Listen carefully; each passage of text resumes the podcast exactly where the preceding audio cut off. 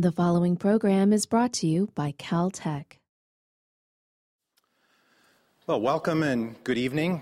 Uh, my name is Dan McCleese. I am the Chief Scientist of J P L, and I'm here tonight as a steering committee member for the Keck Institute for Space Studies.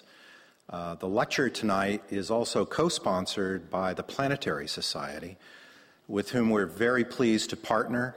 Uh, the Planetary Society is a wonderful uh, activity and group that gives the public an opportunity to really participate in space exploration.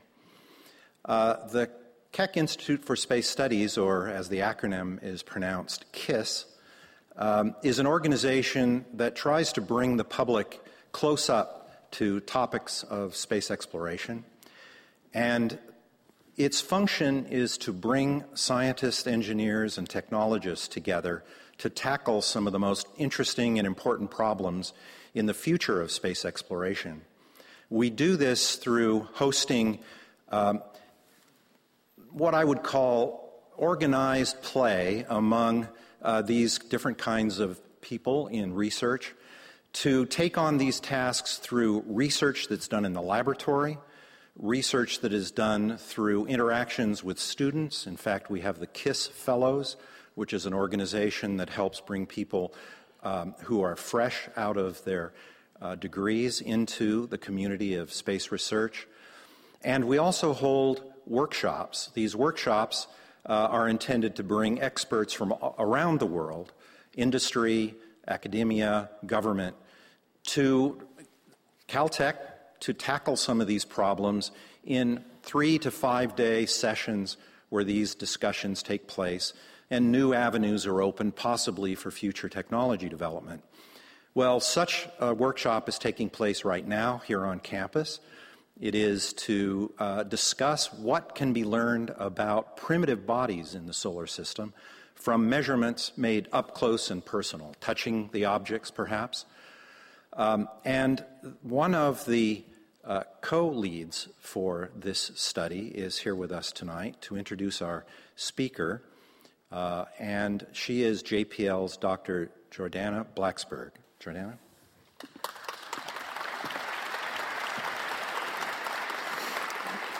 Thank you, Dan.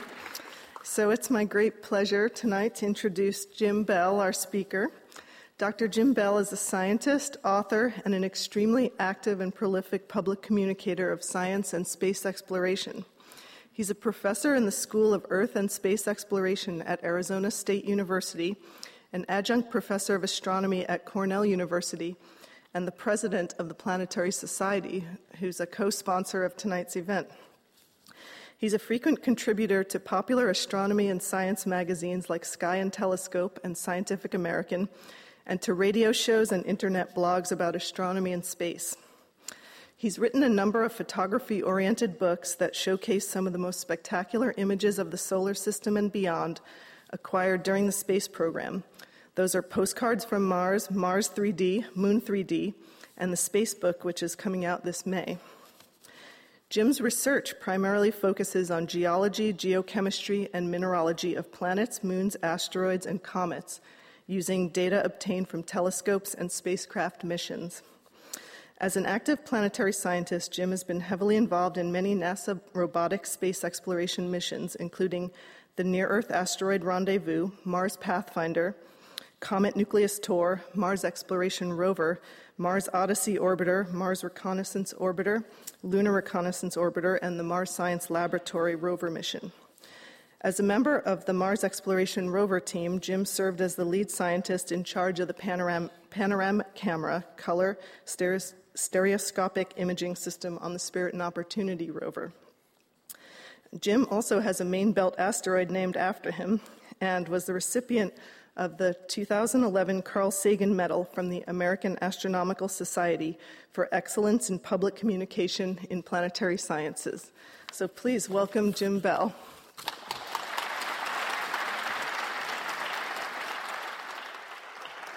Thank you. Thank you very much, Jordana, for that wonderful introduction. Thank you, Dan. Um, you can see if I can get my slide working here. Yay, good. Uh, hello, hey everybody. Uh, hopefully we've got some Planetary Society members out there tonight, yes.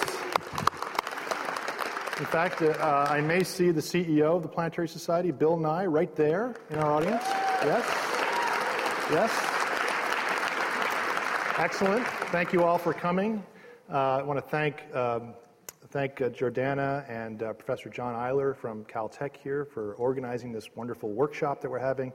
Uh, like like Dan McCleese said, uh, we do get to play once in a while, and this is great just to let your mind wander and think about all kinds of great great topics in uh, in solar system uh, and space science, and that's been a blast. I want to thank uh, Michelle Judd and her staff at the Keck Institute Uh, for their wonderful hospitality and for inviting me to to uh, participate in this uh, in this public event, and hopefully we'll have a have a good time. Uh, I'll tell you what I want to talk about. Um, I mostly these days do Mars research, Mars work, Mars operations work with the uh, Opportunity Rover and Curiosity Rover, uh, and I'll talk a lot about how that kind of work fits into this overall architecture that uh, NASA has for exploring our solar system. And the, the mantra there is, is fly by, orbit, land, robe, and return. And we'll talk about, uh, I'll talk about a short history of that process uh, in lunar exploration and how that's guiding uh, the way that we, we explore Mars, thinking about missions like Viking, Pathfinder, Phoenix, and mostly talking about the, the missions I've been heavily involved with, Spirit, Opportunity, and now Curiosity. And Opportunity is still going great, uh, three thousand two hundred thirty-seven days into our ninety-day mission on Mars. Yes, yes. Uh, wonderfully, wonderfully built J P L uh, machines, and Curiosity uh, is on Sol one ninety-three of its uh, uh, two, uh, Mars year, two Earth year mission. Uh, and, uh, and I'll talk about some of the things that both of these rovers have been doing very recently, some exciting times on Mars. And then I'll, I'll try to tie that into some of the things that my colleagues and I have been talking about at this workshop. Uh, you heard that it's about primitive bodies, it's about asteroids and comets, and thinking about distant destinations in our solar system, and what can we learn from exploring the moon, from exploring Mars with rovers and landers that we can apply to uh, to this, the study of, uh, of these other destinations in our solar system. So that's what I'm hoping to cover, and we'll see if we can get through that, and uh, I told Michelle it's only a three-hour lecture, so it should be okay. Uh, fly by, orbit, land, rove, and return. Okay, this is a little kind of a matrix I made. I don't expect you to read all of this, but along this axis is our solar system: Mercury, Venus, Moon, Mars, asteroids, Jupiter, Saturn, outer satellites, Uranus, Neptune, comets, Kuiper Belt objects, and extrasolar planets. On this axis is ways that we look at those objects, from telescopic to spacecraft flybys, orbiters, landers, rovers, balloons, sample return, and human landing. Okay, so this is kind of like the space that we as humans are obligated to fill up, right? This is exploration. We got to fill this grid, and then we're done. And we've done a, we've done most of those things really well with the moon, right? You know, telescopic observations, et cetera, all the way through human landings and sample return, human and robotic sample return missions. So I'll talk about that uh, briefly in a few minutes. Uh, for Mars, we've done a lot of these things as well. Uh, of course, there's a rich telescopic history, there's been landers, there's been rovers, and there's lots of ideas about sample return, and that's what a lot of folks in uh, the NASA and J P L and other space science communities are thinking about nowadays, is how to get samples back uh, from Mars is kind of the next big step. So I'll talk about uh, Uh, Mars exploration, focusing on Opportunity and Curiosity. And then I'll talk about asteroids, and I include just main belt asteroids like uh, Vesta, and Ceres, and everything that's in the zone between Mars and Jupiter, near-Earth asteroids, things that come whizzing by our planet. And then way out in the outer solar system, these Kuiper Belt objects uh, like, uh, like, like Pluto and its uh, cousins, sisters and brothers. These are really asteroids, too. They just happen to live very far from home.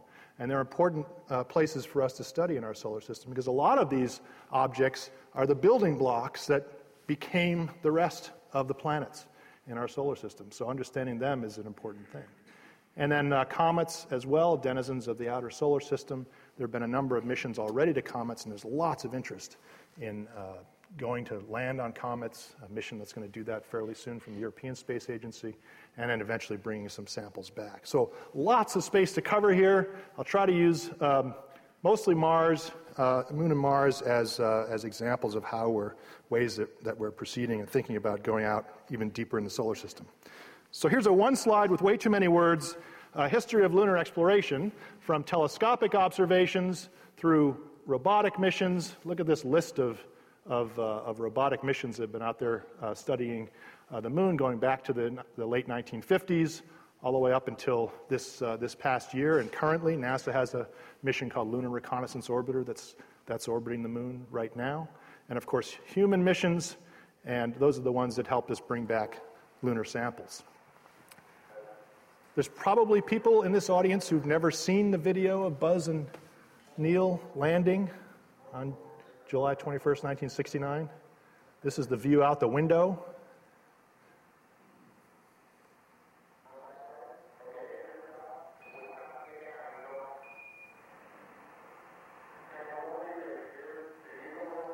The Eagle has landed. When I was a kid, I had a Christmas ornament on my tree. It was a little Neil Armstrong. You push the button, it would say, "Tranquility Base here, the Eagle has landed." And when I was a kid, I was watching this on T V, right? Guys bouncing around on the moon, driving a car, banging rock hammers into things, really exploring the place. Uh, this is uh, this is where the lunar samples came from. These missions, the Apollo missions, returned almost four hundred kilograms of, of rocks and soil from the moon that have helped us to understand the uh, the origin of the Earth-Moon system. This idea that the moon was uh, was formed in a giant impact with the Earth from a Mars-sized body early in the history of our, our solar system. Uh, there also, this is kind of incredible, way back in the seventies, there were three robotic missions launched by the Soviet Union that went to the moon and brought back little little bits of, uh, of lunar uh, soil and rocks back to the Earth. So there have been robotic sample return missions as well. So when we think about trying to send robotic missions to Mars or comets or asteroids and bring samples back, it's like, well, you know what, we've got some experience. It goes way back, but there is actually some experience, and to date, the only um, space agency that uh, has done a robotic sample return is the was from the Soviet Union. Of course, that space agency doesn't exist anymore.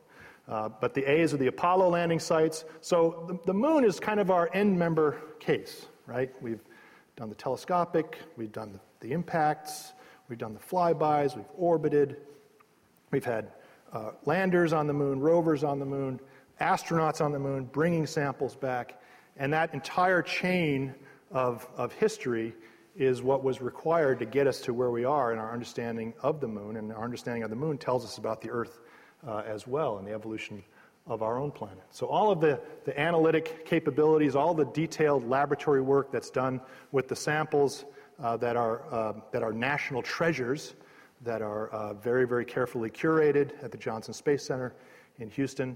Uh, many of them still uh, unopened uh, from their original containers and not uh, really studied.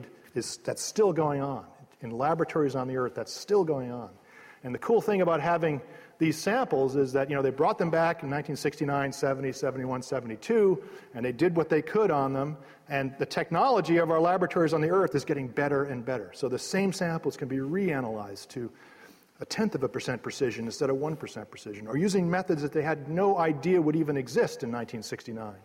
Uh, and, that, and that's one of the beautiful things about bringing samples back. And it's one of the reasons why people want to bring samples back from Mars, too.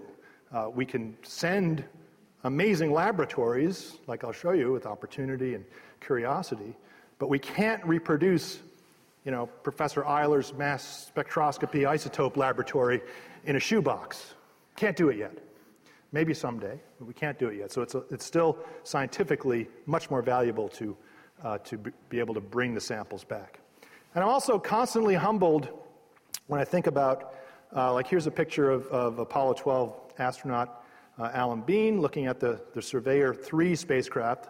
Uh, they landed, uh, Bean and Conrad landed Intrepid here within six hundred meters or so of, of Surveyor three in the spring of nineteen sixties. Uh, I think that's not nineteen sixty-seven. That must be nineteen seventy um, or sixty-nine.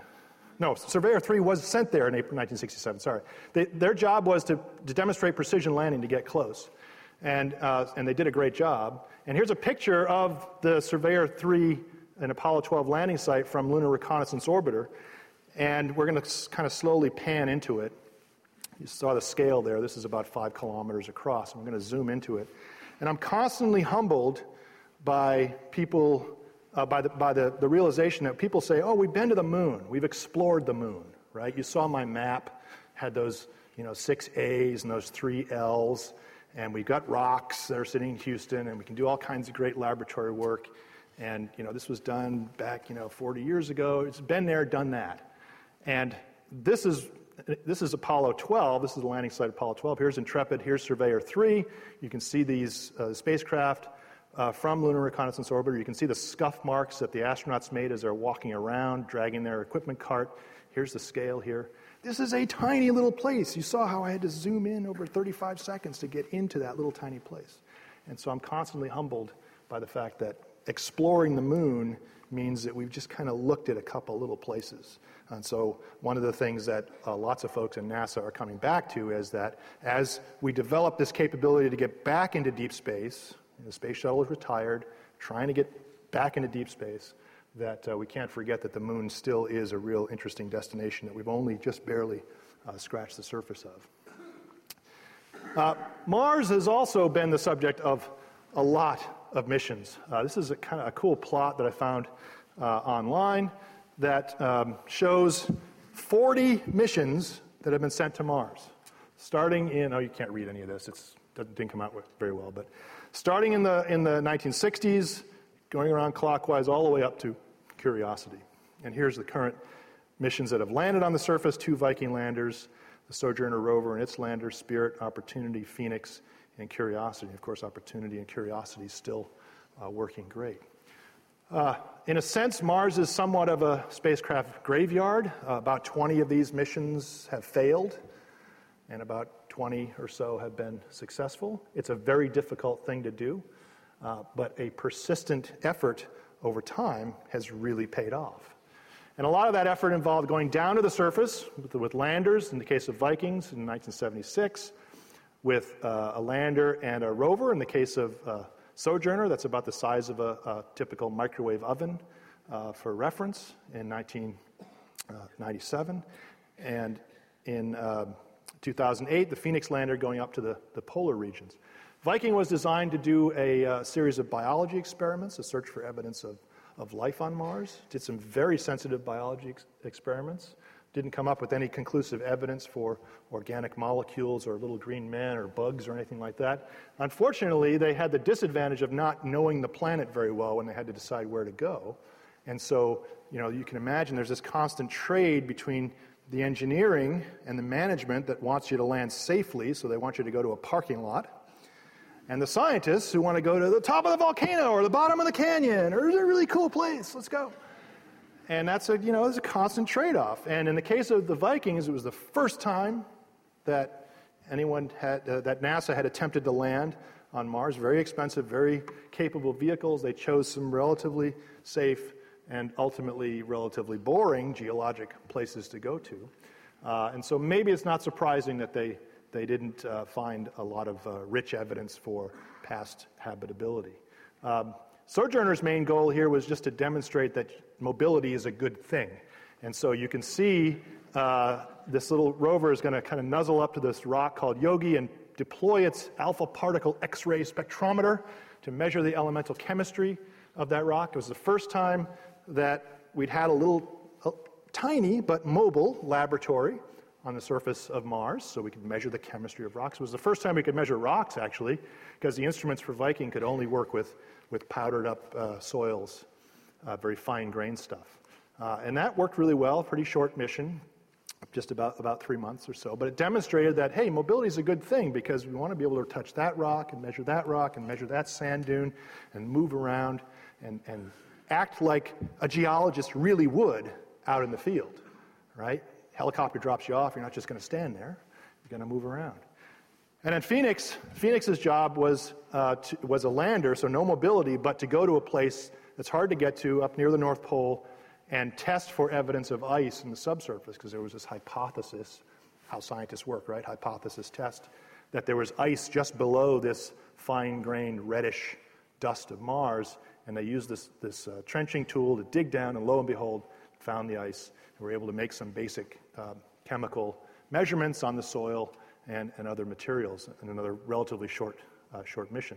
So these are kind of precursors and kind of cementing the idea that you want to be able to do some detailed work there in the field. You want to be able to have mobility, uh, and uh, and that's a good way to, uh, to to learn about an environment, an environment that we can't go to yet in case of Mars. So here's a, a, a cartoon of uh, Spirit or Opportunity, the Mars Exploration Rover, about as uh, tall as a ten-year-old kid. Uh, color cameras up here in this mast. Uh, six wheels. Notice it looks a lot like Sojourner, but it's scaled up. It's about the size of a golf cart instead of a microwave oven. Uh, lots of uh, different instruments out on the arm here to measure the chemistry again, to look at some minerals, to grind and brush into the uh, into the surface. And so these are kind of outgrowths of, of the experience from Viking and the experience from uh, Mars Pathfinder, scaled up to deliver that mobility and some of that chemical and mineral capability Uh, to uh, to the surface. And they've been very, very successful uh, missions. Here's uh, the, the landing system. You probably recall they landed with this crazy airbag uh, bouncing system, which uh, I thought was insane until I saw the Sky Crane movie, which I'll show you in a minute. Uh, so Spirit was up here, drove down, and uh, has been exploring the surface. I mentioned mobility, and that has turned out to be absolutely critical to the missions of Spirit and Opportunity. Um, we were hoping that the rovers would last ninety days on Mars and that one of them would drive a kilometer or so. Uh, and, uh, you know, Spirit lasted uh, twenty-two hundred sols and drove seven point something kilometers, and Opportunity is still, still alive today. And it's because of this mobility and because of the ability of rover drivers and engineers here at J P L to navigate a terrain remotely. And so, you know, they would practice in computer games like this, so if Mars was made out of corrugated tin, we'd have no problem at all. uh, but, you know, this they're basically, it's an, we're basically playing an interplanetary video game, right? We take pictures from, from yesterday, build a three D model, drive the vehicle uh, in software in that model, and then set, send the same commands to the actual uh, vehicle. Turns out to be just a, a spectacular way to remotely control Uh, a robot on another world when you've got a lot of latency. You can only talk with them once per day, so they have to uh, have, have some independence and some capability to make their own driving decisions to, to a degree. Uh, we found out that Spirit was a great hill climber. Uh, we didn't know what obstacles we would have to encounter with this vehicle, but uh, we did climb up into the Columbia Hills, measuring the chemistry of these rocks, most of them volcanic rocks like you would find in Hawaii or Iceland or northern Arizona, basaltic rocks uh, with a variety of, of, of minerals in them, in some cases lightly altered uh, by, uh, by water, in other cases not hardly altered at all. Lots of Mars is a big black sand beach like Hawaii without the palm trees and the coconuts and stuff like that. Uh, but just, you know, this is uh, this is a big a big sand dune field. We had to be very careful not to get the rover into there because we know it would it would be trapped. But we could nuzzle up to it, put the arm out, and make some measurements of this very common uh, basaltic material on Mars. And it turns out it's a common material of all the terrestrial planets, as far as we can tell. So there's a, there's a common component to what it takes to build a terrestrial planet. And you know that's a, that's a theme that we come back to when we think about primitive bodies as well. Asteroids as building blocks, uh, comets as suppliers of volatiles like water. Um, Accidentally, we also discovered a whole bunch of what geochemists call alteration products, modified things take, that, that, that happen when you weather those basaltic rocks, when you add water uh, and heat, uh, or both. Uh, lots of really interesting uh, sulfur-rich soils in places that were only only found because Spirit's, one of Spirit's wheels stopped working. Uh, the, the, the motor stopped working, and so we had to drive the vehicle backwards, drag that wheel through the soil, making a trench as we went. And in some places, that trench dug up these sulfur-rich or silica-rich uh, soils. And so this was like, you know, this is cool, right? Even when something goes wrong, we learn something, because we wouldn't have otherwise seen this part of the subsurface or thought it particularly interesting. Um, excuse me. And these kinds of these kinds of mineral deposits are very common in places that um, like hydrothermal zones on the Earth, places like like Yellowstone, uh, areas where there's water in the subsurface, where there's heat uh, modifying the material. Uh, and so, you know, Mars has turns out has a variety of these kinds of Uh, mineral signatures formed by the interaction of water and rock. And that's what defines, in some sense, a habitable environment or not. And one of the goals of Spirit and Opportunity was to figure out, hey, was this environment habitable? Uh, these two rovers weren't designed to measure organic chemistry and answer the question, was Mars inhabited? Unless something got up and walked in front of the camera, then, then you'd know. But At a, at a chemical sense, in a fundamental chemical sense, they weren't designed to do that. So the best we could do is look at the geology, look at the landforms, look at the minerals, look at the chemistry, and try to figure out, you know, was there water in this environment? How much? Uh, was it acidic? Was it basic? Uh, was it neutral? What kinds of, of, of minerals are being formed? And what does that tell us about maybe the temperature of the environment, the conditions of the atmosphere, et cetera? And those same kinds of mineral tests can be done all over the solar system, with the same kind of equipment or equipment built on this, these kinds of um, these kinds of systems. And in fact, Curiosity, as I'll show you, it has uh, an instrument suite that's partly based on what Spirit and Opportunity took and what uh, what those missions found. And so a lot of the instruments and a lot of the data that we get that helps us answer these questions, whether it be Mars, the moon, primitive bodies, is what I call squiggly line science, okay? And you want to have a good time, come to our workshop and look at our squiggly line science plots, because it is a blast. Actually, I dig this stuff. A bunch of us do, right? I uh, don't have any isotope plots up here. That would excite even more people in our audience. Uh, but, you know, we can use the cameras to take pictures, but we can also use them as spectrometers by spinning their filter wheels.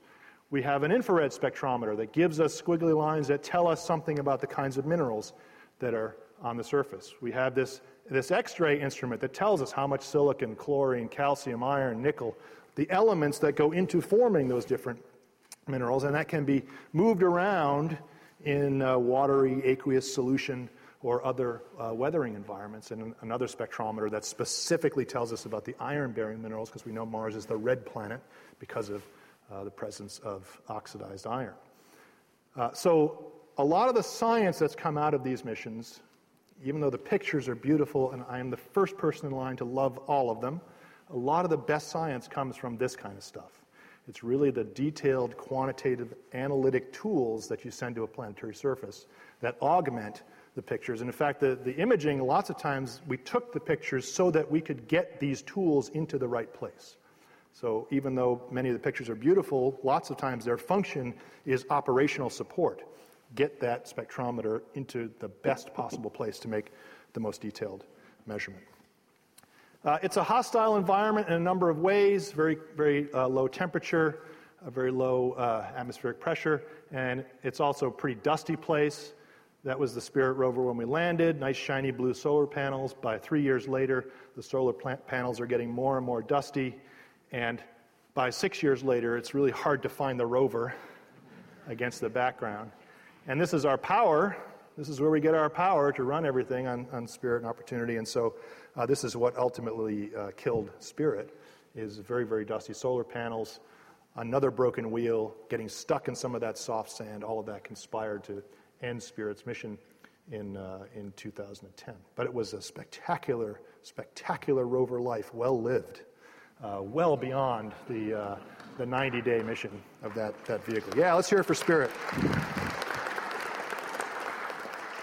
Meanwhile, Spirit has this twin uh, opportunity on the other side of the planet that is now three thousand two hundred twenty-seven days in, uh, landing in January two thousand four. And visiting craters has been the theme of this, this mission, because the, the plains here that we landed in, in Meridiani Planum, are relatively flat, sand dune-covered plains.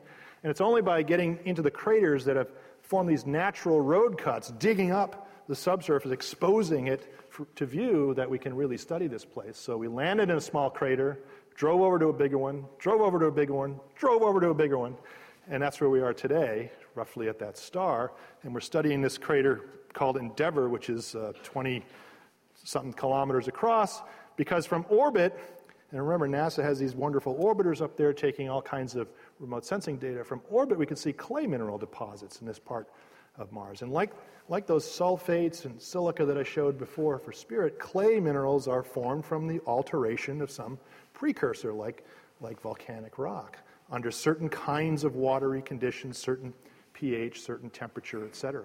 So we can see their signature from orbit in pixels, you know, the size of this room, and we want to drive up there and see what the surface expression of these materials is like and what they can tell us about uh, the past environment. And now we've, we're actually in our tenth year. We started our tenth year of operations uh, on Mars with Opportunity just in, in January.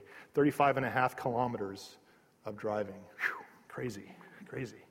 Um, going way back to January two thousand four, this is where we landed. I mentioned it was in a small crater. Uh, this is uh, Eagle Crater. It's about the size of this room across. Okay. Uh, kind of made a mess in here, but we knew this was going to be a special mission right when we landed because we could see this outcrop in the wall of the crater, this light-toned, layered outcrop rock. And that is a holy grail word to geologists. If you have geologist friends, if you're at a party with geologists, just kind of mumble outcrop, and people will turn. They will. I'm not kidding. And so it was really cool. It was the first time we'd seen outcrop on Mars. It wasn't just all dust and and piles of, uh, of, of random rocks thrown around by impacts. And so getting over to that and studying rock formed in place is a big deal. It's a big deal for the astronauts on the moon when they can do it. You learn something about that, uh, the environment and the, the formation of those materials. It'll be a big deal if we can find material like that on, on comets and, and primitive bodies as well, if they're not covered with these fluffy, uh, dusty regolith materials. And so there's a lot of debate about that and a lot of discussion at workshops like ours and other places of how to how to get to this this good juicy stuff and get below the, the frou-frou dust that might be uh, might be on top. So you can see we made a real mess.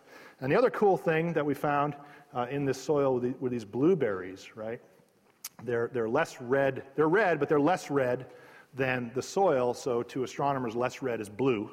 And so that's why they got called blueberries. They're not really blue. But they're these spherical grains that are, you know, one centimeter, two, uh, one uh, millimeter, two, three, four millimeters across, uh, kind of like ball bearings, and they just litter the ground. And so this was this was a real mystery. Uh, just by taking pictures of them, it's impossible to know what they are because there's a variety of of uh, spherical, rocky kinds of things that occur in nature that we find on our own planet. Some of them formed by volcanoes and glaciers. Some of them are formed by impact craters on our planet and others. Some of them are formed by the, the weathering of, of rocks in uh, watery environments. Very, very hard to know. And so we had to figure out, not from pictures, but from our squiggly line instruments, what these things were. And we found a place where we could see a little depression where a bunch of them had rolled into.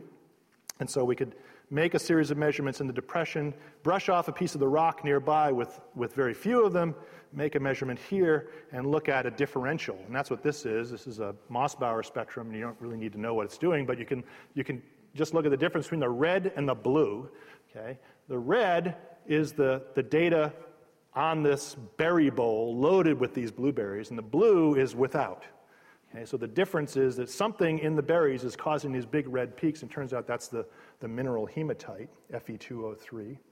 Uh, we could see that in the infrared spectrum as well. So we could make a detailed mineral identification of this stuff, then compare that to the kinds of little circular features that we see on the Earth, and that's what allowed us to come up with this, this hypothesis that these little blueberries are materials called concretions, which are formed like kind of like stalactites and stalagmites in a cave from watery solution with, with, uh, with iron or other uh, cations in it, and that, that iron slowly precipitates out of solution. And if everything is nice and calm and even, or isotropic and homogeneous.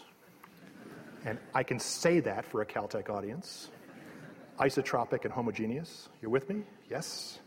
Then the, the precipitant material grows spherically into these little, little spheres. And so that's the hypothesis, which implied that there was a ton of water there coursing through very porous rock and a, a, some kind of a groundwater system, maybe even a surface water system based on some of the features that we saw on the surface. And so we could go to places like uh, Endurance Crater, which is an even deeper hole in the ground, and look at the walls of the crater and look at these beautiful layers of altered sandstone that are loaded with all those little blueberries. And it tells us that there was a bunch of groundwater coursing through this system. Uh, we can measure the chemistry.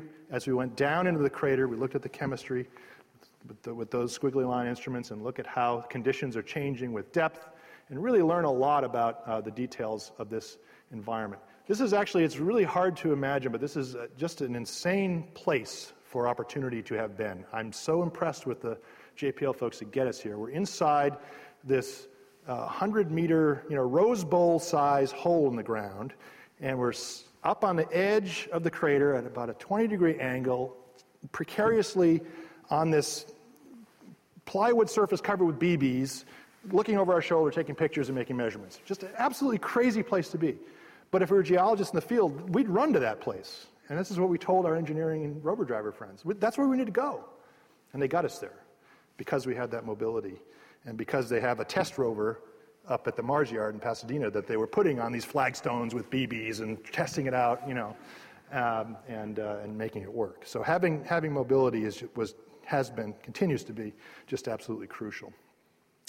Uh, we're driving around on the rim of that big uh, Endeavour crater that I showed you. This is a piece of the ancient rim of that crater that's sticking up uh, from the surrounding plains. We we had a several-year drive to get here from Victoria Crater, driving around on this rim across uh, to the south side. We had to park Opportunity up here on this northern slope during the last Martian winter because the rover's getting dusty, solar power's getting low, and like a lizard, we had to park this thing into the sun to stay warm and keep keep enough power during the winter.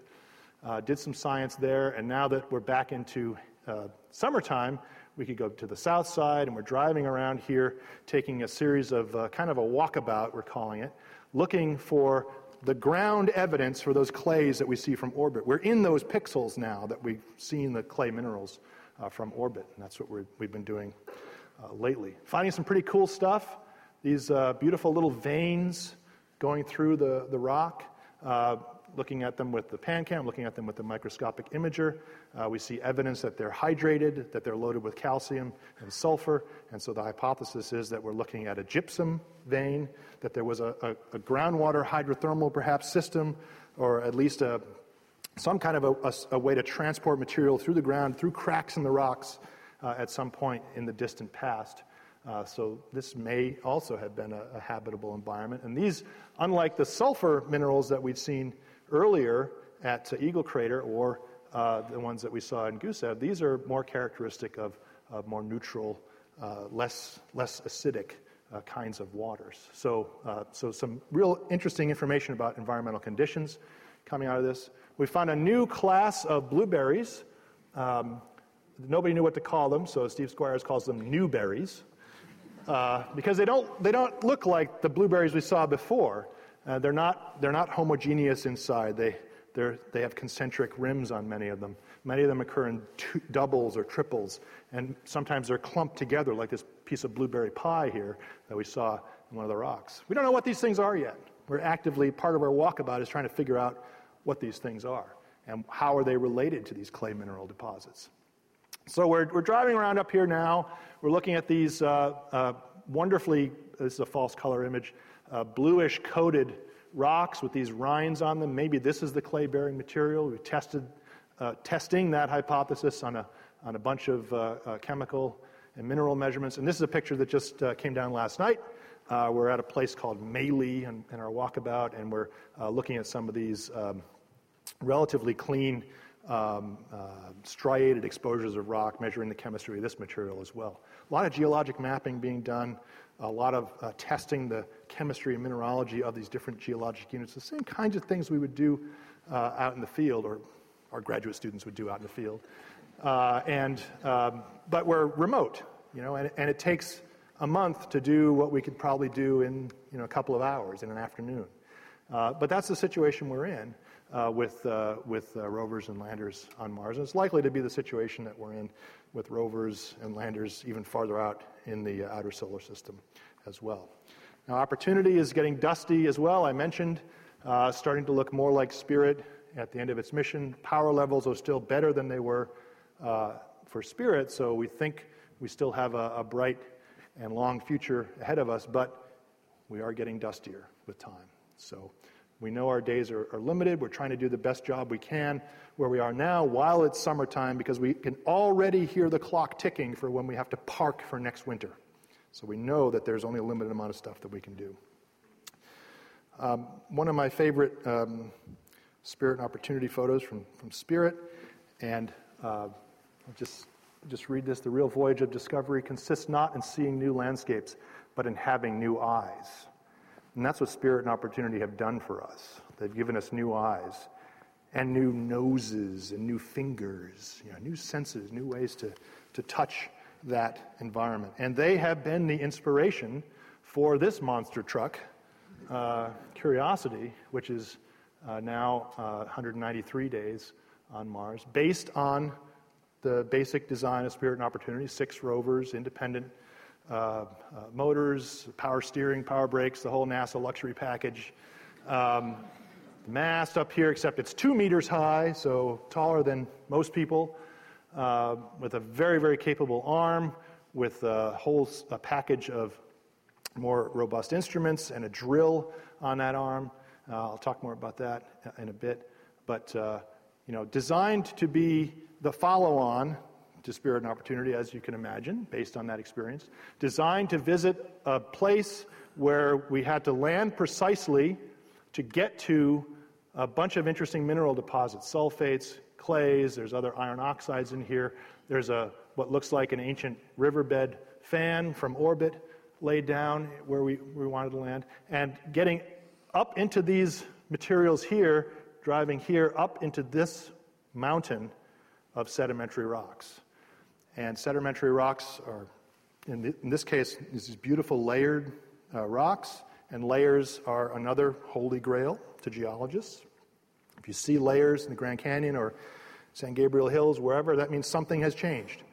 Deposition, erosion, climate change, environmental change of some kind, uh, catastrophe, whatever. Something has changed with time, and there's a book waiting to be read here about much of the history of Mars, from ancient Mars at the bottom of the stack of sediments all the way up to the very, very top, if we could possibly make it there, where dust is settling onto the surface today. You know, so Curiosity, Curiosity's mission is to learn as much as possible about uh, ancient Mars and its habitability by studying a place where a lot of that record is preserved uh, in the sediments.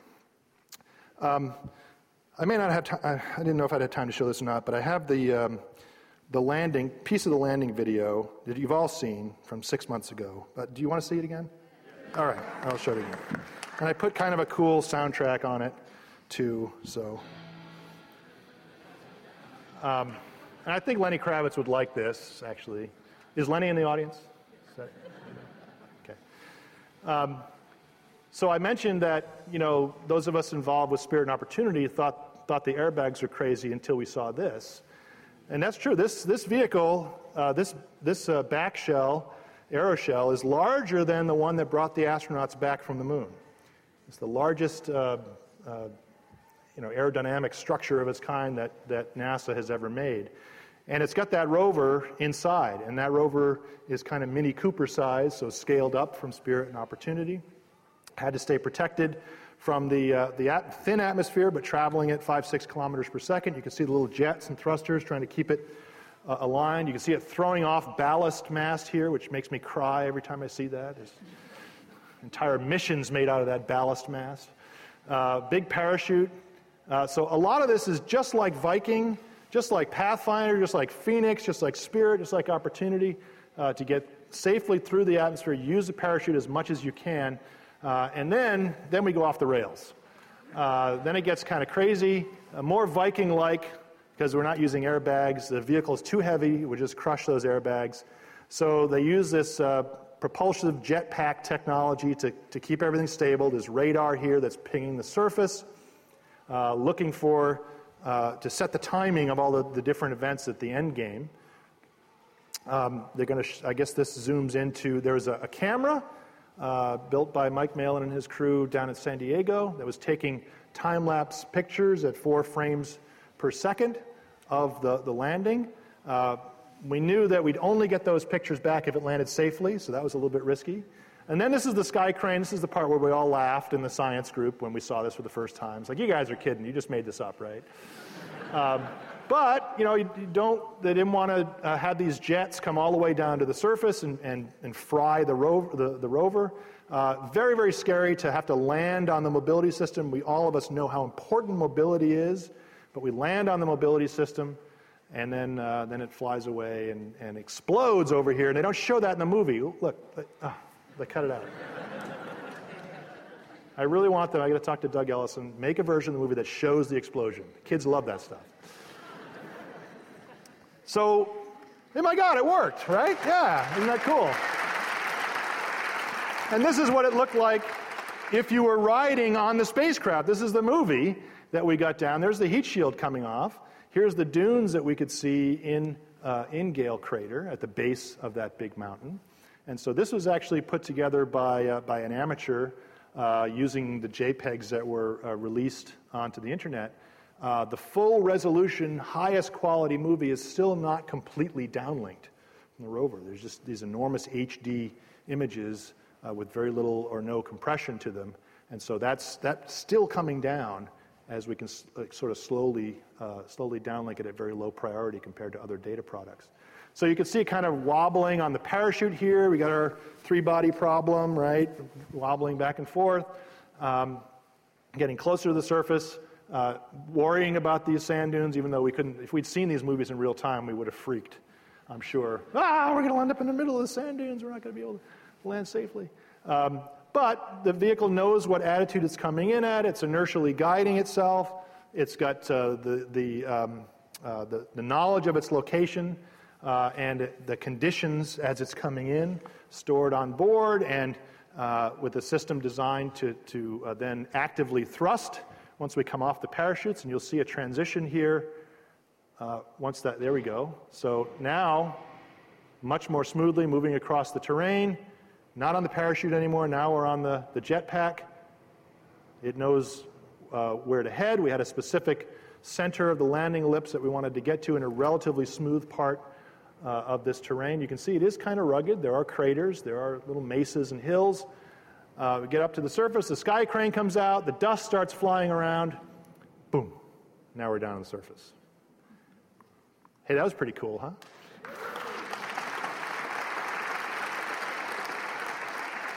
The, uh, that just fascinates me. Um, I, I don't know if there's anyone on the entry, descent, and landing team here, but you're my hero if you are. Uh, these are, you know, the folks that work right over here in La Cañada, and uh, just they do amazing things. And this is one of the most incredible things that NASA has, has ever done, getting down to the surface safely, getting those first pictures back that night. Many of you probably saw. You can see uh, Mount Sharp, that mountain in Gale Crater just off on the horizon. We could uh, we can use a more capable rover than Spirit and Opportunity because it has many of the capabilities that those rovers have as a geologist: uh, ca cameras, wheels, uh, a brushing tool, uh, some elemental chemistry tools, but it also has some tools that an astrobiologist would take, and a mineralogist would take, an X-ray diffraction instrument, an organic chemistry and isotope laboratory on board. Things that were just too big to fit at the time into Spirit and Opportunity, but could be squeezed into a bigger class vehicle that fit into that, that back shell. So uh, ten or eleven scientific instruments, a much more capable laboratory uh, for science. And that's, um, and just like Spirit and Opportunity, many of these instruments generate squiggly lines, and that's where a lot of the action is in terms of figuring out what the environment's like. Uh, it was kind of interesting when we when we landed. We could see the the scour marks that were made by the the sky crane jets uh, on the surface, uh, and so you know it was a it was a good thing those things weren't pointing down. But still, it was it was a very violent environment. You can see rocks and pebbles up on the deck here. I mean, there was this crazy cloud of dust and debris. It actually broke one of the little wind sensors on the ro on the rover's mast. There was two of them, so it's okay. We'll figure it out. Uh, but it was just a, a really crazy kind of landing environment. And from orbit, uh, the Mars Reconnaissance Orbiter camera can see those scour marks, can see the whole area around the rover kind of darkened because the dust was blown away. And you can see us driving away our tracks here Uh, it's great having a spy satellite at Mars to uh, provide us with some geologic context. So getting down on the ground, here's some of those scour marks. There's the beautiful slopes of Mount Sharp with the low-resolution camera. And when we go to the high-resolution camera, uh, this picture literally made some of my geology colleagues on the team weep. It was really cool. It's really cool to see people weep. um, and I can't blame them, right? It's beautiful. It's spectacular. This is exactly the kind of environment that a geologist wants to go to if you want to figure out the history of a place. We got to get here and drive up there and look at all the layers we're going to go through. Look at all the, the, the pages of the book that we're going to read. It's very difficult to tell scale here, but that little dot is the size of the rover. Okay? So this is an enormous pile of sedimentary material, four or five kilometers high.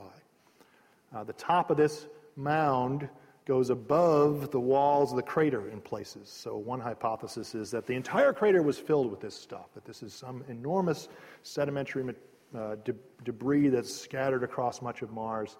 And there are lots of other craters that look like this, too, that have these kinds of mounds in them.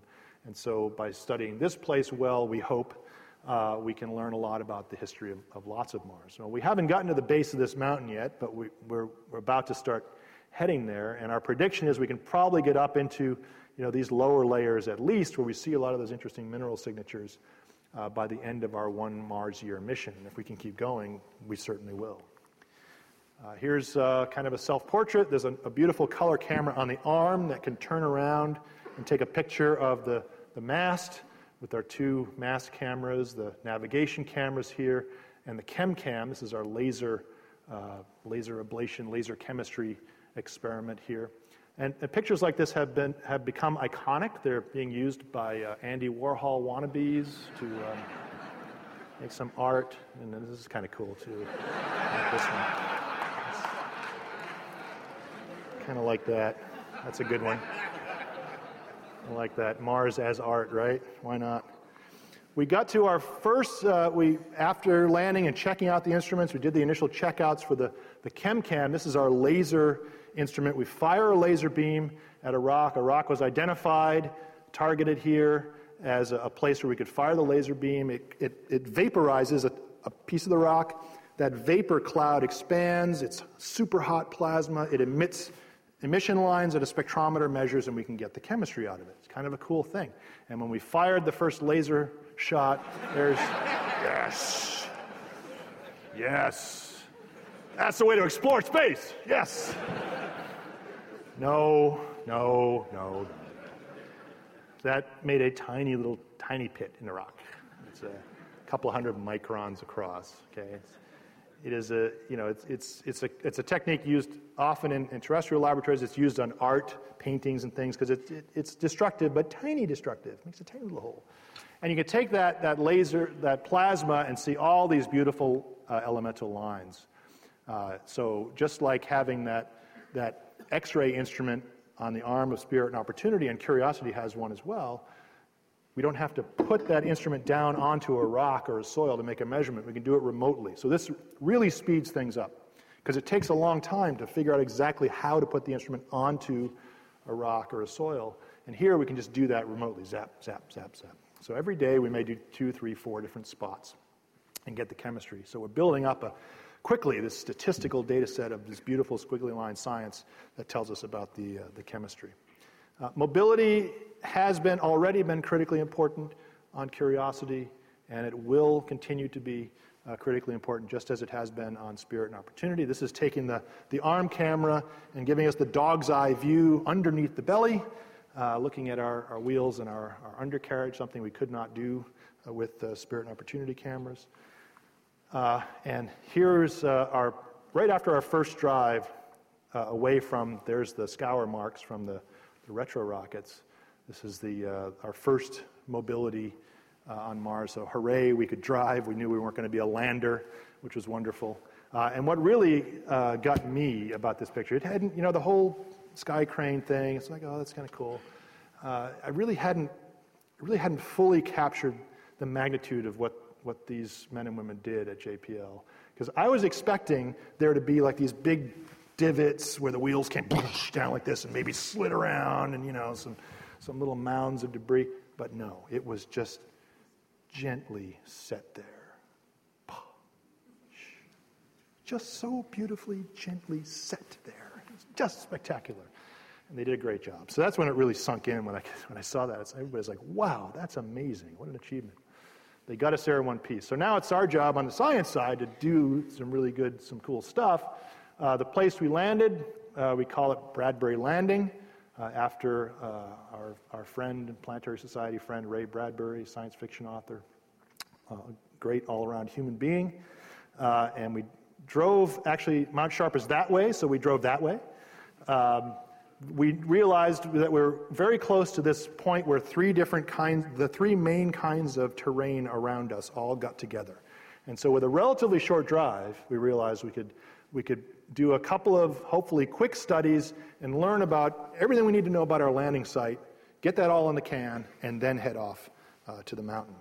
And so that was the, that was the goal. Spend the first part of the mission where our engineering friends were going to be checking out instruments and systems anyway. We couldn't do a lot of science uh, during this initial few months of the mission because it had to go through all these engineering checkouts. So let's just try to do some limited amount of work and then head for the hills, literally. And so it was along this drive that we started seeing these these uh, beautiful, uh, almost looks like a, a cement slab in your backyard, right? Uh, hey, let's go. Let's go get rid of the basketball court, right? Get me a jackhammer. Uh, and another example of it here: these beautiful rocks that geologists call conglomerates, rounded pebbles in here, making up this kind of a cemented uh, material. We don't know what the cement is in here. When we were making these, taking these pictures, the ChemCam instrument wasn't ready to use yet, and we had to keep kind of driving on. We didn't want to just stop and wait for a couple of weeks. Uh, so we hopefully will go back across some of this kind of terrain and get at that kind of cement. But this is some evidence that tells us, yeah, there really was this, this river fan of alluvial material coming down. If there was water flowing across the surface, transporting these grains, rounding them, they're way too big to be moved by the wind. Only water could do that and round them at the same time and cement them into this, uh, this like riverbed uh, sedimentary rock. Pretty exciting, interesting discovery that tells us instantly, hey, you know what? This really was a watering environment. We really did come to the right place. There's going to be some really interesting stories to learn here. So we've started using the, the instruments on the turret at the end of the arm. These are uh, pictures by the mast camera of the instruments at the end of the arm. And this this this package of instruments on the end of the arm is about the same size as the entire rover from Mars Pathfinder, right? It's just this amazing collection of of instruments that measure the chemistry, that um, uh, take microscopic images, that have a, a brush that can clean the surface off, that have a drill that can uh, drill into the surface. And so these all have, have been checked out uh, over the last uh, few months. Here's a little uh, animation from the rover drivers of how the arm moves around. This is sped up by one hundred times. Uh, putting the, in this case, we're putting the A P X S onto a, a rock here, taking pictures of it. I just love the various, you know, crazy machinations and twists and turns. It's it's like this, you know, Rube Goldberg thing to, to stow the arm. And we're going to drive off here. And in this particular case, they were using a kind of drive that would go a meter or so and take some pictures and look for obstacles. And so that's why it's kind of, you know, would have been kind of funny to watch if we were, you know, there. Uh, and they're testing out different drive modes, and eventually they'll, you know, unshackle the vehicle, let it drive itself a little farther, let it use its onboard intelligence as best it can. Uh, but we're learning, and, and our engineering friends are learning along with us. Uh, we got to a place where they wanted to test out the system for um, getting material from the drill into the instruments inside the rover, the X-ray diffraction instrument and the organic chemistry set. So the engineers wanted to find a nice, loose, Um, sorted material, so find a little sand dune uh, to dig into, and there's a little scoop on the end of the uh, the turret, and so the scoop was used to dig these little little mini trenches. They're only, you know, that big, little tiny trenches into the sand, digging up some of this stuff, getting it into the system, and testing the whole sample chain, running it through, including making detailed uh, mineral measurements and search for uh, for organics. This turns out to be, to no one's surprise, kind of typical garden variety uh, volcanic rock, like the sand dunes that we saw at Spirit site or the Meridiani site, very common across Mars, with a little bit of uh, iron three plus bearing dust mixed in uh, to the top. Uh, no, no, no strong evidence, none expected for organic molecules or anything particularly crazy. Uh, it was kind of a nice test to do. Let's go and measure something that we think we know the answer we should get, that the engineers need to run through the system to clean it out and test everything. And lo and behold, we got the answer that we expected, but at a much nicer fidelity, and including some information we hadn't gotten from previous missions about some of the minerals in here that can't be measured with Uh, with some of the instruments on Spirit and Opportunity or, or the orbiters very well. And so that was a really good system uh, and a good test of the system that we went through. Uh, and then the last thing to test most recently has been the drill. And so uh, we found a place, uh, it's kind of at the topographic low nearby, the lowest point in this uh, basin that we're in, where we could see some relatively nice flat sort of flagstone-like materials. Found a nice one that had a, a good uh, Uh, smooth exposure, and drilled into it. Did the first drilling on Mars by Curiosity. Pretty exciting stuff. First we made a little tiny test hole, and then we drilled this really big hole. It's about six centimeters deep. But it's the biggest hole ever drilled on Mars. Woo! Uh, it, it produced a whole bunch of, of tailings that came out, and the drill has kind of a little Archimedes screw mechanism on it, and it pulls that That, that powder up into the drill, up into a canister, which can then be manipulated into the scoop, which can then be manipulated into a sieve, shake, shake, shake, down into the rover body instruments.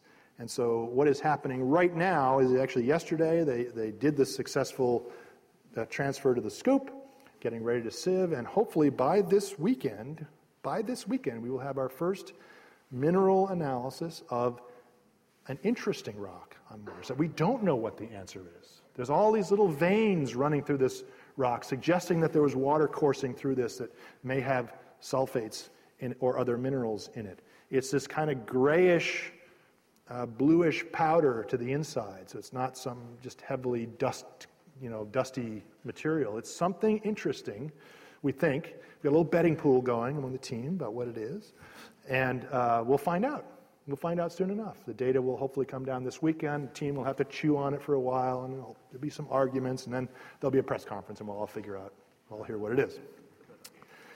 And then, so once we finish that, and maybe another drill hole or two, depending on what the results are, and if the engineers are happy with the performance of the system, we'll travel from our little location close to Bradbury here to the base of the mountain. And that trip is going to take some time.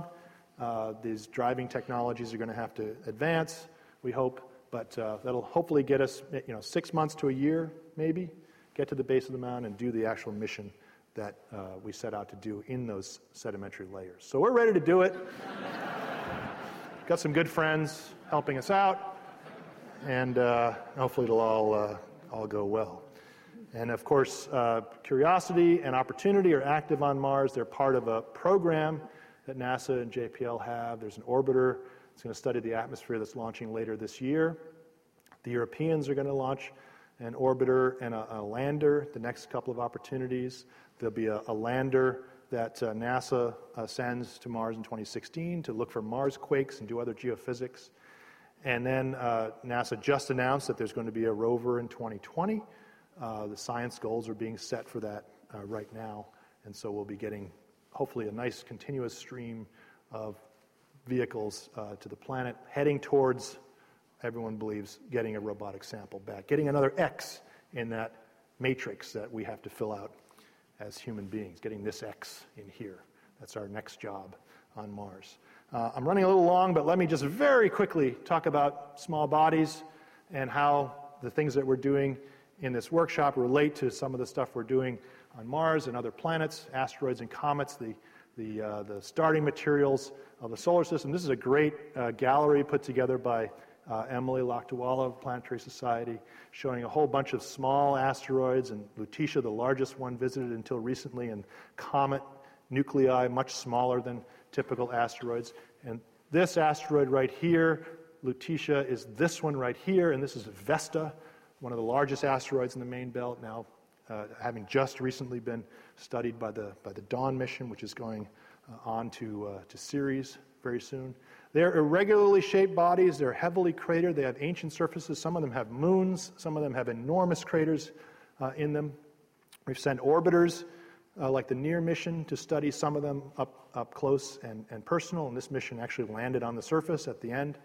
Uh, that spacecraft did. Uh, the Japanese sent a little uh, a spacecraft called Hayabusa to a tiny five hundred meter long near-Earth asteroid called Itokawa. It touched the surface and then sprung back up, trying to capture some dust from the surface, and about fifteen hundred grains of dust came back in their sample return capsule, and those are being actively studied by uh, meteorite experts and lunar sample experts and planetary scientists all, all around the world. So we've been talking a lot about what, what would we do with samples from other small bodies, and how do we get samples from the distant outer solar system? What kinds of landers and rovers might we want to take?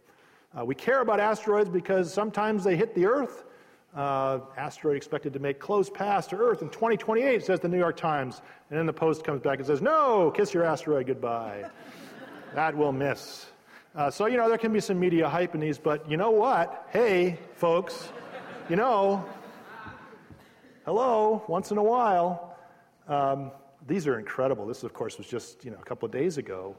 Uh, on the same day, coincidentally, that a different little asteroid passed between the Earth and the Moon, a big chunk of something, perhaps, perhaps a comet, because most of it burned up in the upper atmosphere, but maybe a small asteroid, uh, f- uh, flies over uh, Chelyabinsk.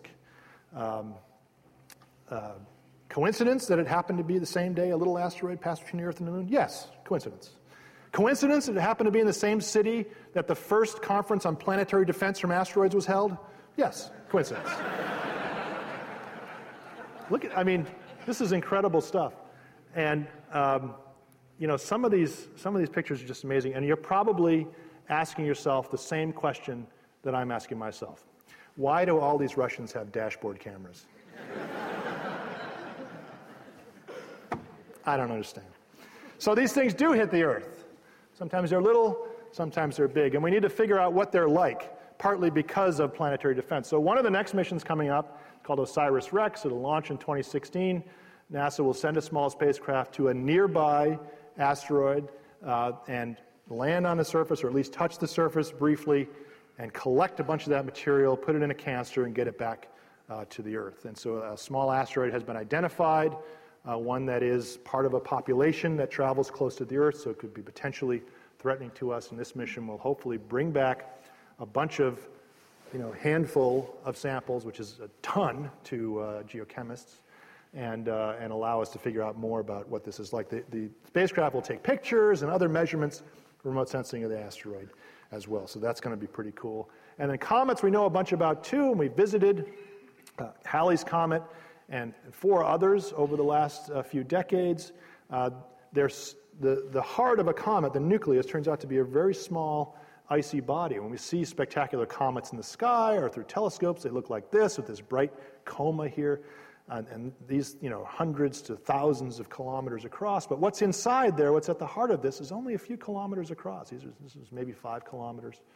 Halley's maybe ten to twelve kilometers long. So they're small, icy bodies that are, you know, evaporating in the sunlight. And they've been studied up close by orbiters and flybys. A mission called Deep Impact launched a copper projectile into one on purpose in two thousand five. Boom!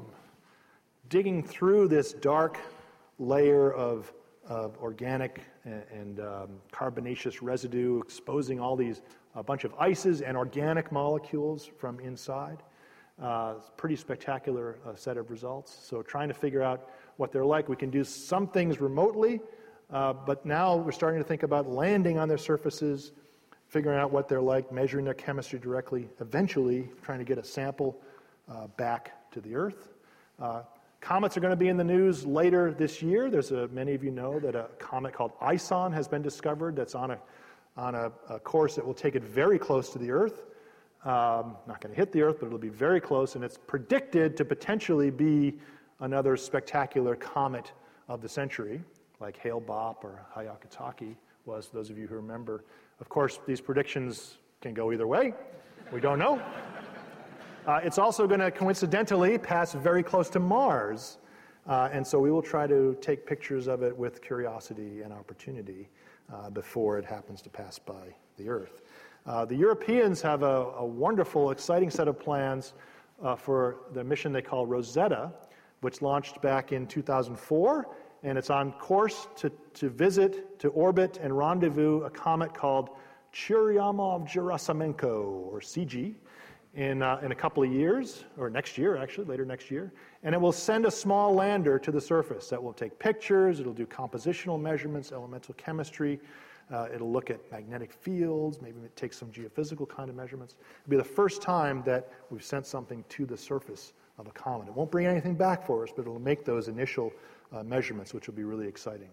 Lots of plans for future landers and rovers. The Chinese are in the game with plans to send lunar, a couple of lunar rovers in the next few years. The Japanese will send another mission back to a small near-Earth asteroid and send a, a, little, a couple little rovers to land. Uh, on that asteroid. They had sent one to the previous mission, but it, it failed. Uh, the Europeans are going back to Mars with a rover in a few years. NASA's going back to Mars with another M S L-class rover. The Indians are going back to the moon with a, a possible lander in a couple of years. There's ideas for international lunar networks. There's plenty of opportunities, hopefully plenty of opportunities coming up for future small and medium-class missions to the moon or asteroids or comets provided by NASA over the next decade. And then there may be even landers and rovers specifically designed to support future human missions as we develop that capability to go beyond low Earth orbit. So this is my last slide. I'll just put it up here and remind everyone that you can follow along if you want to follow along what's going on on Mars, if you want to uh, look at Mars rover pictures to wallpaper your bathroom, uh, go to the PanCam site, and if you want to follow along with all kinds of cool things going on in the solar system, please visit the Planetary Society's website.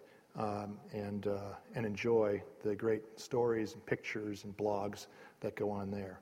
Uh, I want to thank the Planetary Society again for co-sponsoring, KISS Institute for, for co-sponsoring this talk and inviting me uh, tonight. I, I really am enjoying this workshop, looking forward to thinking about the future of rovers and landers on other planets, and hopefully all of you will follow along in this great adventure. Thank you. Oh.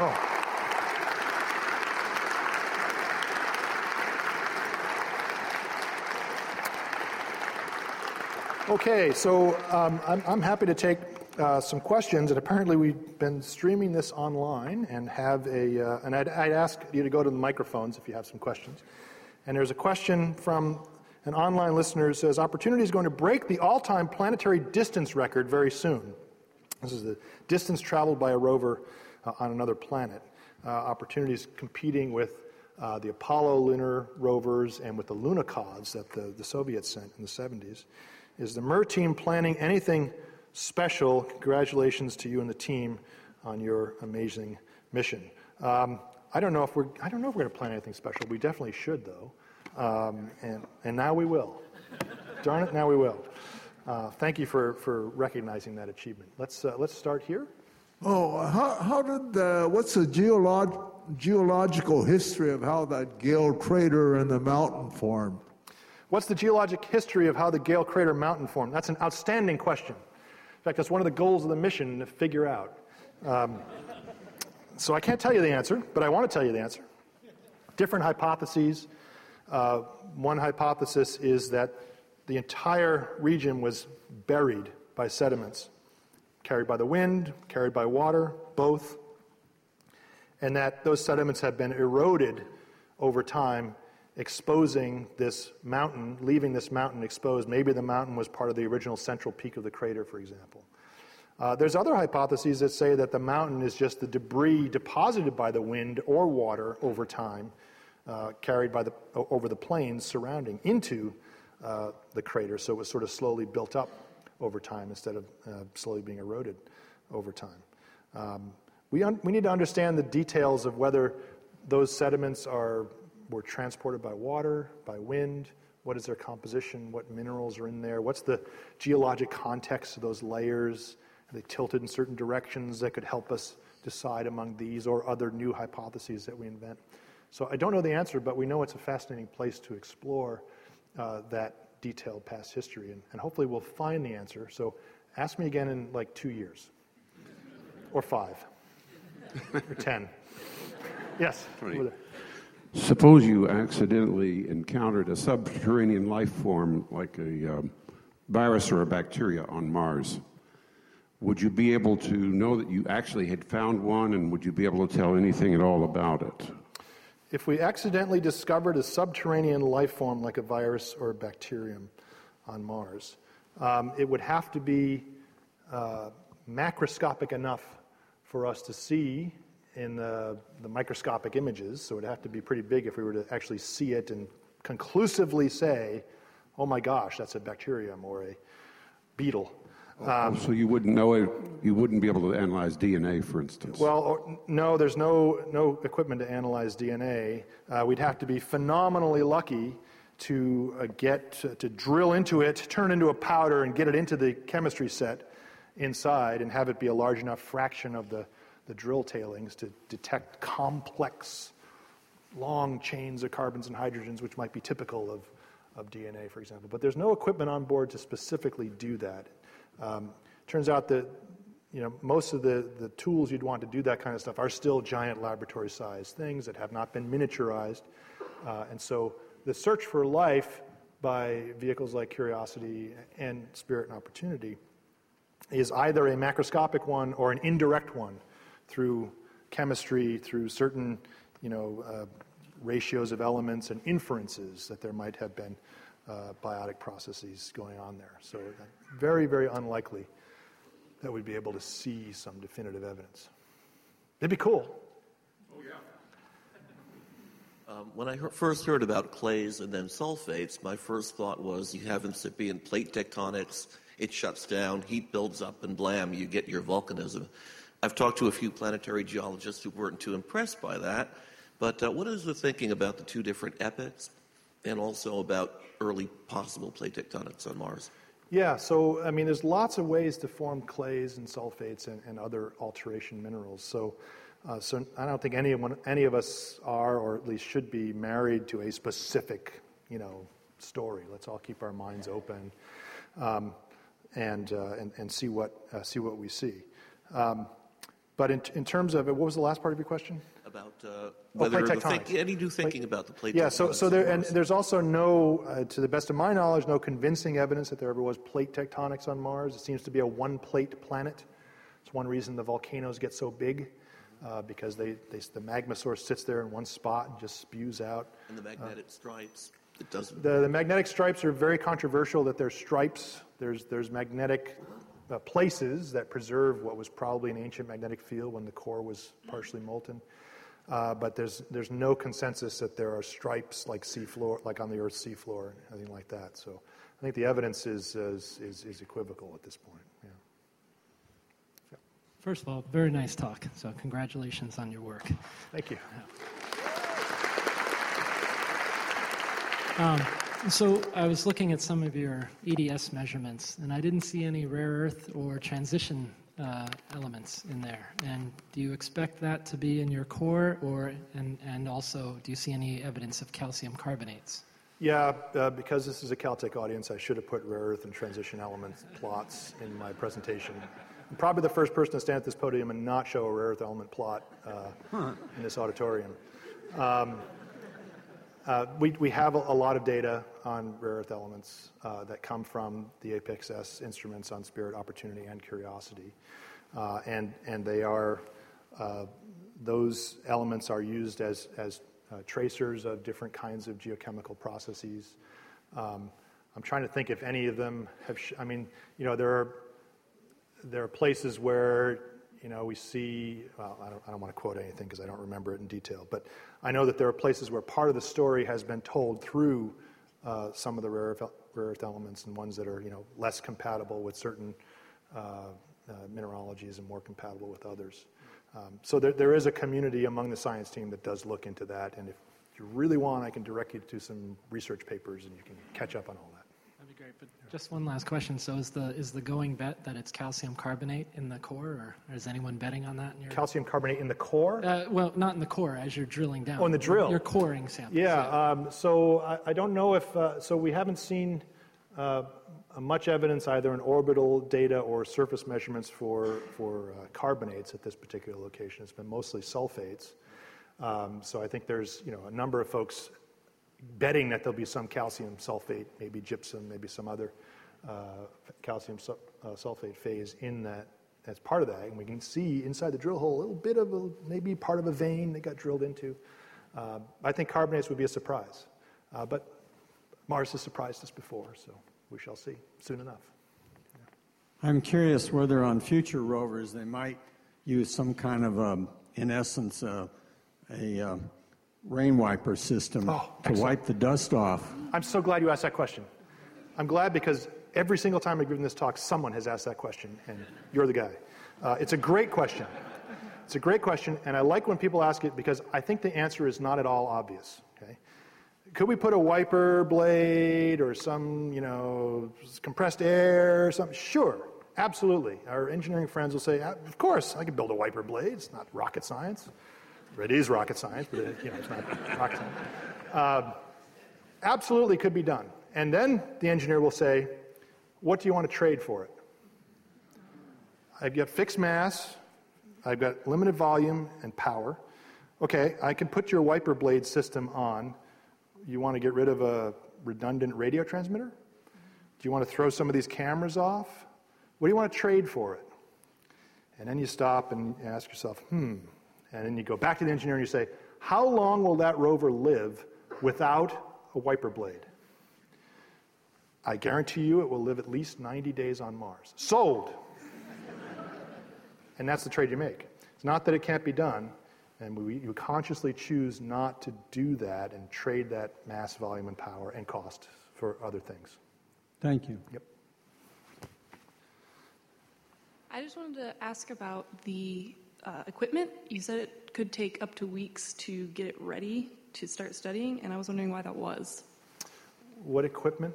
Uh, you, you said you passed by some rocks. Yeah. Oh, that you wanted to study, oh, yeah. but you couldn't. Yeah. So, so all of the all the instruments and all the systems and subsystems on these vehicles have to be checked out before they can actually be used. And so, uh, you know, before we did that first drive away, for example, the rover drivers wiggled the wheels and did a little, you know, uh, uh, okay. Okay, now we can drive away. Uh, before we, um, you know, use the uh, the uh, the arm, there had to be a bunch of tests of: are the heaters working right? Is the voltages correct being sent to the arm motors? You know, and all of those, that takes a day, because you tell the rover to do something, you wait, sends the answer back. Tell the rover to do something, you wait, sends the answer back the next day. They're, we're never, almost never, in real-time communication with the vehicles. And so in the science instruments as well have to go through a series of checkouts and calibrations. Um, and the laser instrument is one of the more complicated ones, and they had a whole set of internal calibrations they had to do, and checks and double checks, and, you know, apply a voltage and just make sure the thing doesn't short out and try another, you know. And that just, just takes time. And, and that time and the power to do those checks has to be fit into a schedule where the engineers are also checking things out on the rover, and you've only got a certain amount of power each day or time each day. And so it's this massive resource problem that has to be optimized to keep the vehicle safe and to get the instruments working properly. And by that just hadn't been done in time for when we encountered this stuff. We were making good progress on the driving, and uh, so we had to decide, do we want to stop and wait until it's the laser instruments turn, and we, we the arm hadn't been checked out at all, so we knew we couldn't put the arm instruments down on that. That was going to be a long time. Uh, and so we decided, because we were seeing this stuff in a lot of places, because we were going the opposite direction and we knew we'd be coming back, let's, let's hit it on the way back. Thank you. Yep. Again, thank you for coming up, Professor. It was an excellent talk. Thank you. Um, In one of your frames, you showed that uh, it was a timeline of future probes that we want to send to Mars, and another one looked very similar to Curiosity. So my question is, what instruments do we have an idea of putting on it, and what experiments do we have an idea of carrying out? That's a, that's a great question. There's probably uh, ten of my colleagues in the room who are asking themselves the same question, because they want to propose those instruments.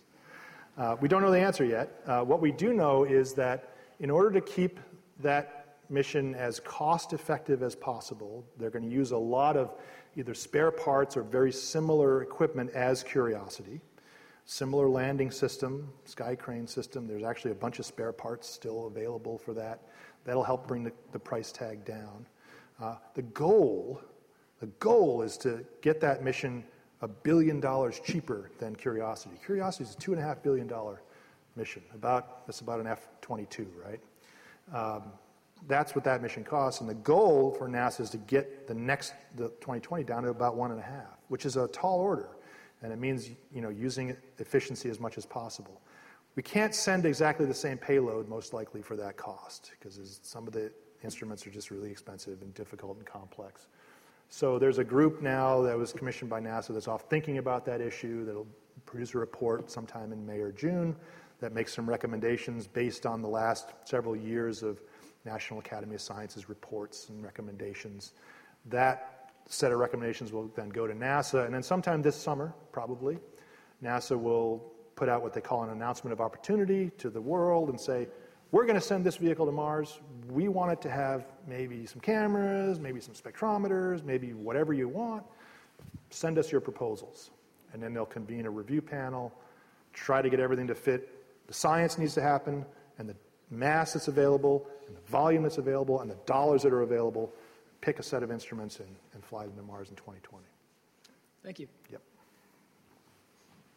Uh, thank you for the wonderful talk, Professor. Um, so I have a two-point question. Uh, the question would be, what are the main constrictions uh, we take into consideration when we are making something like a rover? Because doing this on Earth is completely different from like putting this on Mars, right? The atmosphere is different. Like we do not know what we're facing. Yeah. That would be the first point. And the second point is, um, well, I'm a bioengineering major, so I'm always into biology. So why isn't it that NASA has tried to like do any any kind of elemental biological analysis so far on Mars? Mm-hmm. Because you can go through the elemental analysis through biological analysis too. Mm-hmm. So yeah, what great, are those? Great questions. Um, so your first point, uh, th- you're right. These, these um, I often refer to these robots as uh, wild animals that are in their native environment on Mars. They are not built for this Earth. Right. Uh, they are spindly and they grown under the gravity of our planet. I mean, they're built for Mars. They're they're designed for that environment. They love the cold. They're not too cold. They love the low gravity. Um, they apparently do okay in, in the dust, uh, especially if you're nuclear powered instead of solar powered, which is what Curiosity is. Um, so the you know what has to what you have to factor into is what's the environment like, and then you think also about practical things. How much mass can I get into the top of that rocket? Right. How much volume can I fit into there? Mm-hmm. How much mass can I deliver to the surface of Mars? How do I slow down gracefully? Mm-hmm. How much money do I have? You know, True. So all that stuff goes into it. Uh, second part of your question, there are a bunch of people who are thinking about doing biologic measurements on Mars. Mm-hmm. There's a NASA um, research program, several NASA research programs that are designed to fund mostly university researchers, but also J P Lers and other government labs to design and build and test prototypes for instruments that would search for D N A or other biosignatures. Mm-hmm. Um, there, I think a lot of that work is still relatively immature mm-hmm. because you know you have to build these things so that they can survive the shock of a launch, the shock of a landing, uh, one hundred ten degrees below zero Celsius at night. Dusty, near vacuum environment with hard U V streaming down on you. I mean, it's a violent place. Sure. You can't just take your lab instrument, put it sure. on a rocket and send sure. it. So, uh, but there is a community that's moving in that direction, partially NASA funded. Um, so, uh, you know, if you if you look at uh, meeting abstracts for the Lunar and Planetary Science Conference over the last few years, you'll find them. Thank you so much. Sure. Hi, you mentioned uh, you mentioned opportunity or Curiosity is nuclear powered. How does that benefit, obviously, for the longevity? I mean, we got nine years for solar powered, and could that literally be a ten or fifteen year mission? And can you talk about future power sources for future missions? Yeah, um, you know, I, I'm already planning for my grandchildren to, to take over some of my uh, scientific responsibilities. Um, I mean, you know, the Voyager's still going with similar power supplies, right? And, and vo the Voyager's was predicted to go into the twenty twenties. Uh, and, you know, Curiosity uses the same kind of power supply that, um, that, uh, that those vehicles use. So the nice thing is it's, it's a steady source of power. Um, the non-intuitive bummer kind of thing is it's not more power than Spirit and Opportunity had. It's a steady supply of about the same. Uh, so we don't depend upon the sun anymore, except for thermal environment, keeping the temperatures reasonable. So we can't... Science all year round. Science at night, if we want. Uh, we don't have headlights, but uh, the microscope has a couple of L E Ds we could use. Um, but we still have to budget it very carefully, because it's not just like infinite power. Okay? It, it, it can get spent very quickly on driving or drilling or heaters. If you want to operate at night, you're spending most of your power heating the equipment above about minus forty, because it's minus one hundred ten outside.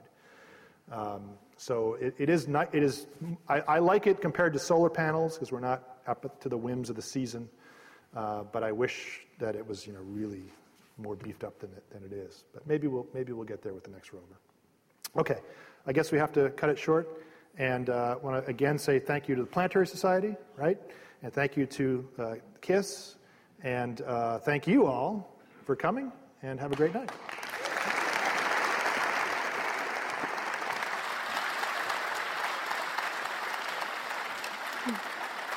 Thank you, everyone. Once again, let's thank Jim Bell for that spectacular journey through Mars and beyond. Thank you.